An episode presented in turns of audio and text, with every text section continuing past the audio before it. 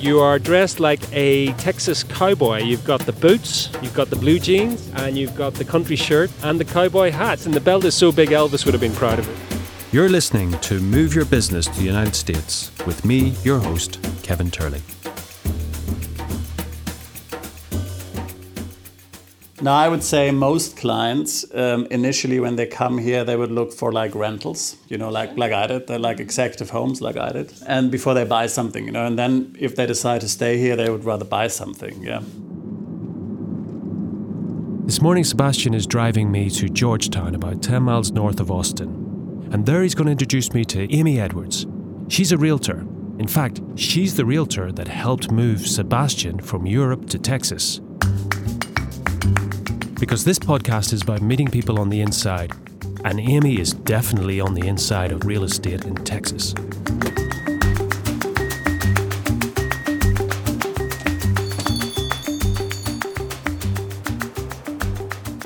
Now, first of all, Amy, what's a realtor?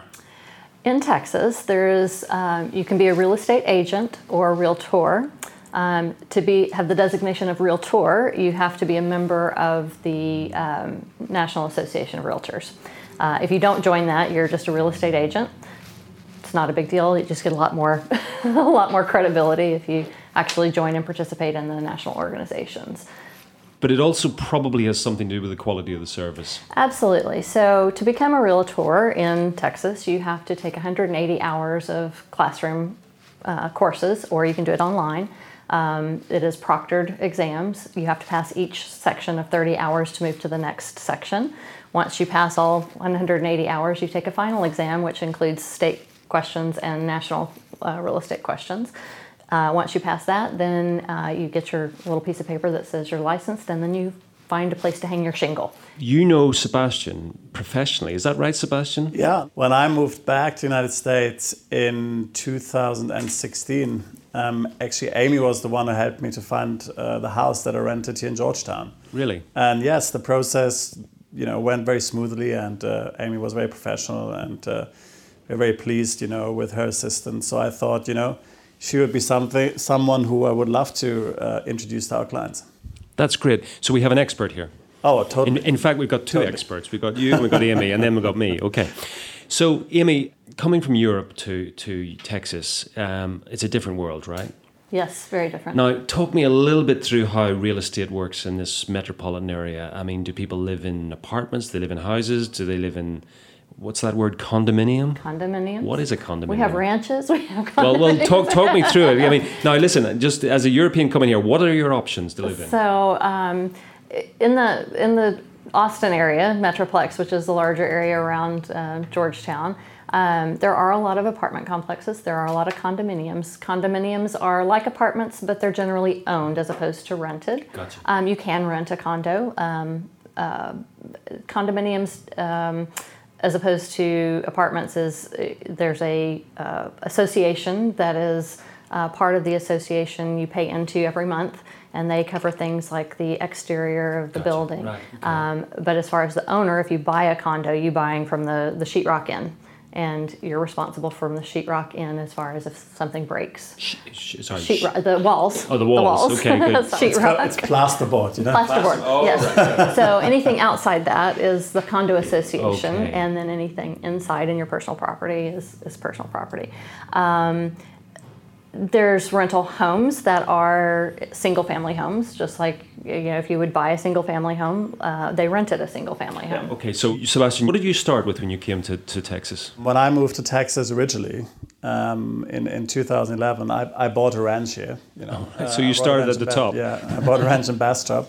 But when I came back in uh, two thousand sixteen, um, yeah, I was looking for a rental property straight away in the Austin area. So condominiums and apartments, you've explained nicely. Mm-hmm. Are there a lot of houses? Because in Europe, yeah. we still have houses. Do people live with like two up and two, three up and two down and a garden at the back? Absolutely. And... We have a lot of houses available. In fact, um, in July alone in the Austin area, three thousand single-family homes were purchased right. and sold in, in Austin area. Right. In Williamson County, one thousand. Wow. So that's just in one month.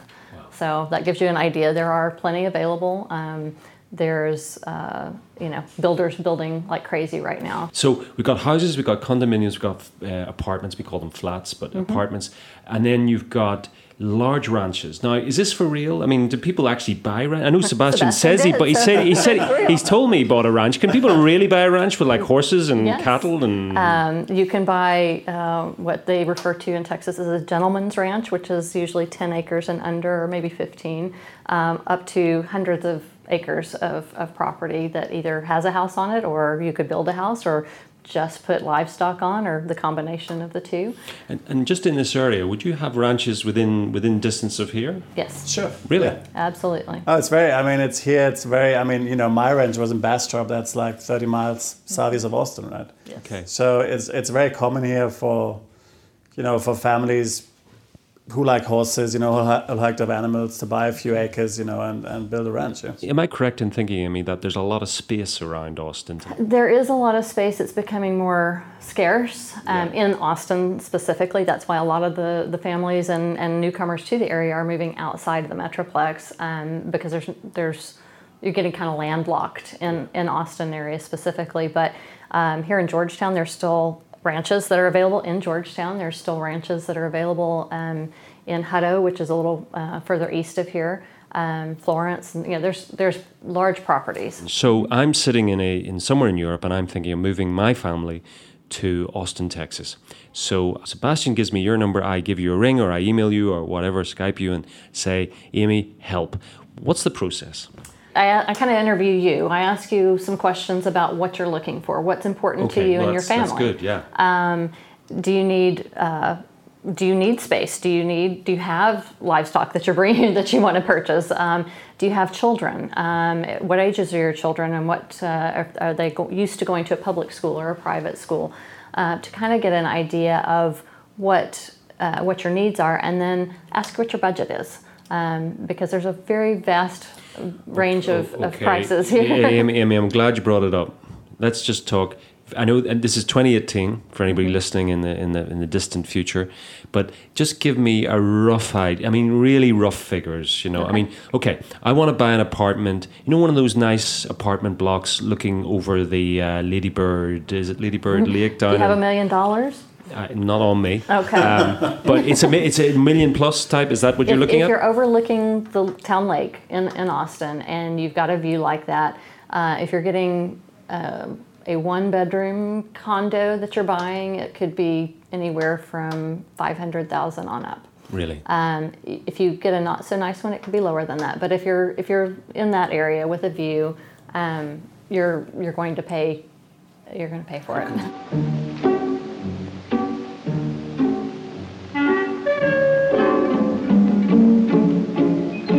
Suburbs, almost as much written about as Madison Avenue, and just as much in need of reflection.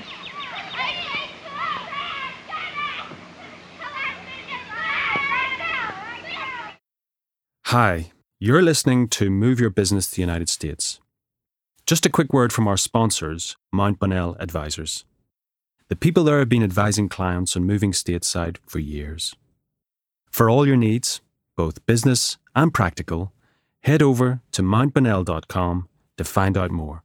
Thanks for listening.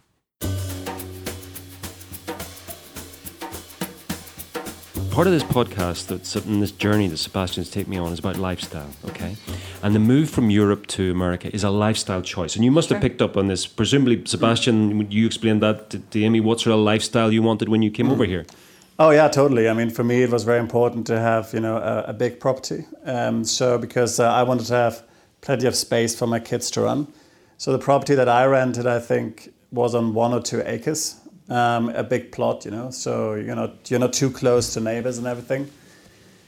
And we looked at a few uh, uh, properties here. I mean, I remember say we looked at one property in, in Florence, which was like a Tuscan villa, you know, sort of thing. Really? Yeah, which was it's then actually in a vineyard. Yeah, yeah. There's a so vineyard. It was like it looks like in Tuscany, incredible. incredible. You know? But it was then unfortunately no longer available. Well, unfortunately, at the end, this this house did just well for us. So that was my thing. I wanted to have a big garden, you know, big yard, big property, and um, so that was my, you know, my request to Amy, and so, this is the property. So, so, Amy, is it right that in some ways your um, discussion with somebody at the very outset is working out what the lifestyle is to fit the type of property. Is is that is that the kind of thing you're trying to discern? Yes, I mean, you you uh, I mentioned earlier there's a difference. There's differences in, in different uh, cultures and different countries, and so I try to get an idea of what their expectations are, what my clients' expectations are. If you have a, you know, a, a larger budget and, you know, the sky's the limit. As a good example, so the house that I rented in two thousand sixteen, which I would call an executive home. Is that the right description? Yes, very, so, very good description. Um, Could you sort of describe that for the listener? Um, yeah, so the house that I rented was a, a five-bedroom house. Um, it's detached in its own grounds? Detached and, and very large, I mean, you know, kind of, it's, we're talking about suburbs, so very large property for a suburb. So I think it was two acres, as far mm-hmm. as I remember. And how many how many miles from downtown? From downtown Georgetown, probably ten miles. ten miles. ten miles. So it's quite a drive. I mean, it's twenty minutes drive, right? And then it had uh, two floors. And um, I mean, the whole, the overall um, square footage, I think, was around four thousand square square feet, you know, so uh, rather large. And is it on different levels, or two, was it two levels? Two levels, yeah. And um, so for that house, I mean, very nice, you know, very nice finish, very nice kitchen, you know, like so. Um, and for that house, um, I remember uh, the, the the monthly uh, lease was uh, three thousand three hundred dollars. How how much would that be now? I mean, is, is it has that is about the same? It's, it's stayed about the same here in Georgetown. Um, if you were renting that same st- you know size house, same. Uh, you probably wouldn't get two acres in Austin, but it's even this the same size house in Austin. It would probably be five thousand or more a month. The, what, what's that in pounds? Let's say four thousand pounds. Four thousand pounds. That's a lot of money still, yeah. you know. But but anyway, that that's the sort of thing. Now, um, Sebastian hinted at something there, which which is obviously um, to the fore in this podcast, which is around that when people decide to move businesses and continent, or sorry, businesses from one continent to another, they're also moving families and they're also moving lifestyles, and we talked mm-hmm. about that. But um, presumably it's preferable to talk to both husband and wife, or even children. I don't know. I mean, did you talk to the whole family to get an idea of what everybody's expectations? Yes, because sometimes it's very different from what the husband expects and what the wife expects. Um, I have families that will come in and, you know, from out of state even, that the husband comes on, you know, for business, and, and he's on the scouting mission, if, it, if you will, to kind of scout the area. And he says, well, we want this, this, and this. And then all of a sudden the wife comes in two weeks later and her ideas are completely different. So I'm sure that's not unusual. No, it's not. Um, it's very, it is unusual if they're both on the same page all the time. Um, so so what I try to do is, yes, I I, I don't, I, I don't like to deal with just one spouse or the other, or one partner or the other. Um, and if there are kids involved, it's nice to have the kids too, because you'll see, not that they're the decision makers, but you'll see that they do kind of run the, well, well, the well, dynamic well, well, of it's the depending house. On the age, but they definitely have an input, don't yes, they? If, they if only in in persuading. I mean, presumably, Sebastian, your children had some input. When you were buying the ranch, for example, you you you said just now that you wanted your children to be able to play in a large square or sort of yard or whatever they call them over here, gardens. Yeah, when it's a ranch, it's no longer a garden, right? Right. no, no, but definitely. I mean, um, children definitely um, have an input. Um, my children love Georgetown, you know, love this area. The schools here are very good, you know, as compared to, with, you know, when comparing them to Austin, where they're not so good necessarily. So, okay, uh, European businessman's contacted you. He's a rough idea what the budget is, which is very important. Work out your budget. That seems right. to be the first thing. Then go through what they what they think they want with you, both or all right. the parties concerned. They've done all that, and they're still coming, right? And you, you send them presumably some details of a, a, a suitable property, and they say, "Yep, that's great, Amy. I'll have that." What happens then? Well, generally we send more than one property. Um, there's a here there's a, a service called the Multiple Listing Service, and mm-hmm. if a rental property or a purchase property is listed in the M L S, I can set up a search that I can send via email, and you tell me your parameters, and I set up the search, and you can look online at the pictures if there's pictures posted. You can look at what it costs, what the size is, if there's a, a yard or garden or acreage or anything like that, um, and. We start kind of broad, and then they will tell me, I like this one, I don't like this one, let's look at this one, of course, yeah. don't want to see that one. And so we set a plan before they even come of, of you know, what we want to kind of focus on. And so so just on that, let's say somebody's coming all the way from Europe and they are serious about mm-hmm. moving here, maybe Sebastian was in this boat, um, would, let's say they're coming for a few days to Austin. husband, wife, and the kids are being looked after, would you set up multiple viewings then to give them an idea of the, within the parameters? Absolutely. I have to say, you know, that Amy is incredibly dedicated, you know. So I remember when we looked at houses, we drove around for hours. You have to imagine these are long distances here, you know, just That's to one true. viewing, That's to one true. viewing, twenty minutes from here. Yeah. Look at the house for twenty minutes, come back, you know, for twenty minutes, just just one viewing. Then we went out to another property in Florence, which is even further out, you know. So, I mean, on an out, let's say I'm coming for this intensive European look around. Mm-hmm. Um, what? How many properties could I see in a day, realistically? Is it three, four, five? Um, realistically, you could probably see seven or eight. Okay. You would be exhausted, but yeah. if it's necessary, that's what, you know, we and, do. And you go with them everywhere Absolutely. and take everybody everywhere? Absolutely. Um, It depends, like with, with Sebastian and his family, we couldn't all fit in my vehicle, so they followed me. Yeah. Um, but if there's just a husband and wife or two partners or, you know, the, you know, small family, we can get in my truck. Yes, I have a truck. Uh, or in uh, or my Subaru, and um, we can drive around. Or if they're more comfortable following, they can follow me. Um, we set a schedule. Um, I try to schedule enough time where we could be at each property um fifteen to thirty minutes, yeah. um, depending yeah. on the size of the property, and then some drive time between.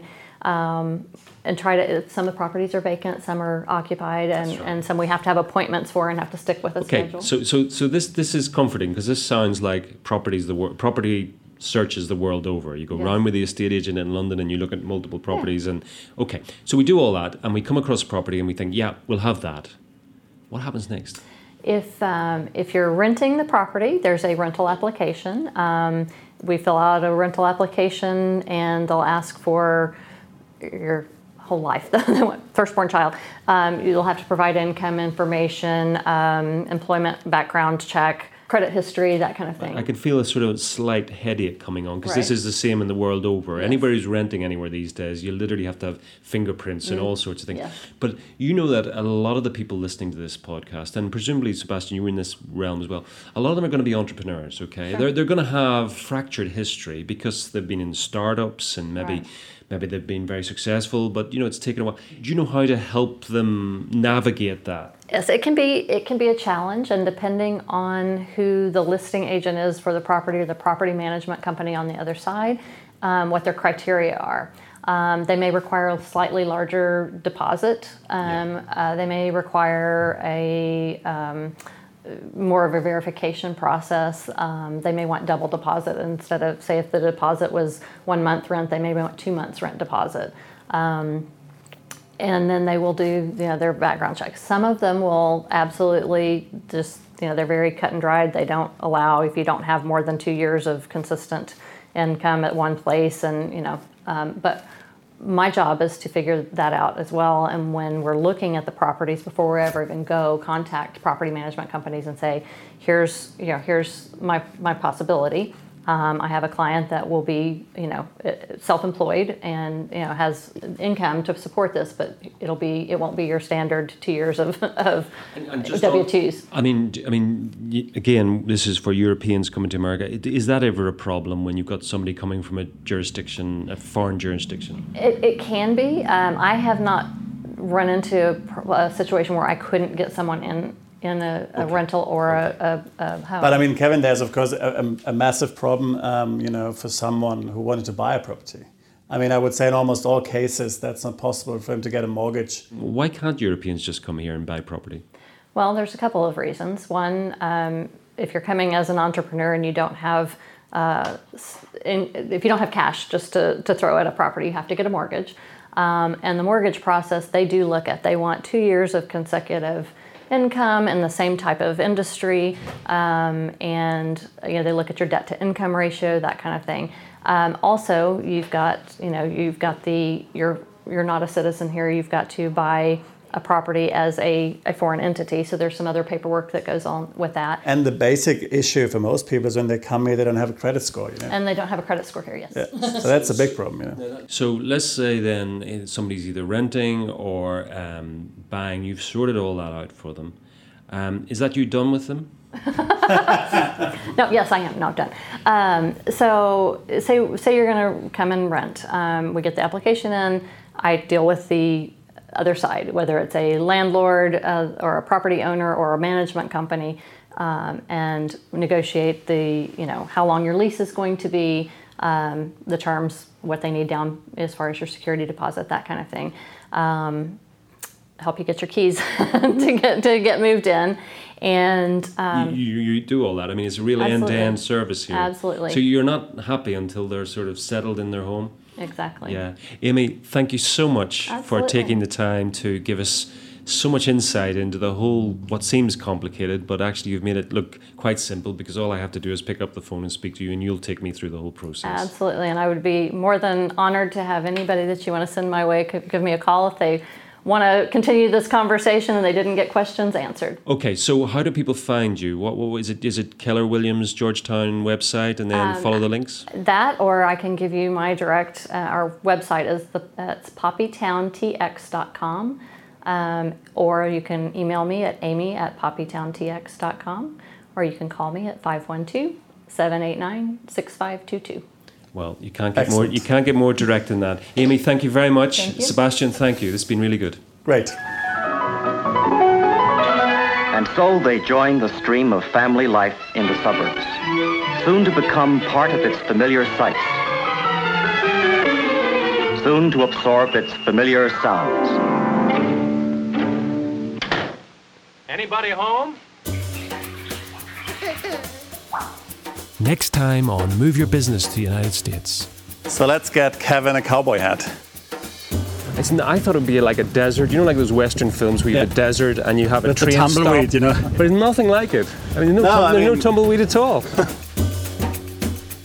You've been listening to Move Your Business to the United States with me, Kevin Turley. A huge thanks to my producer, Emmett Glynn, who produced this podcast for Mount Bonnell Media. To find out more, go to mount bonnell dot com. And remember, dream big, dream America.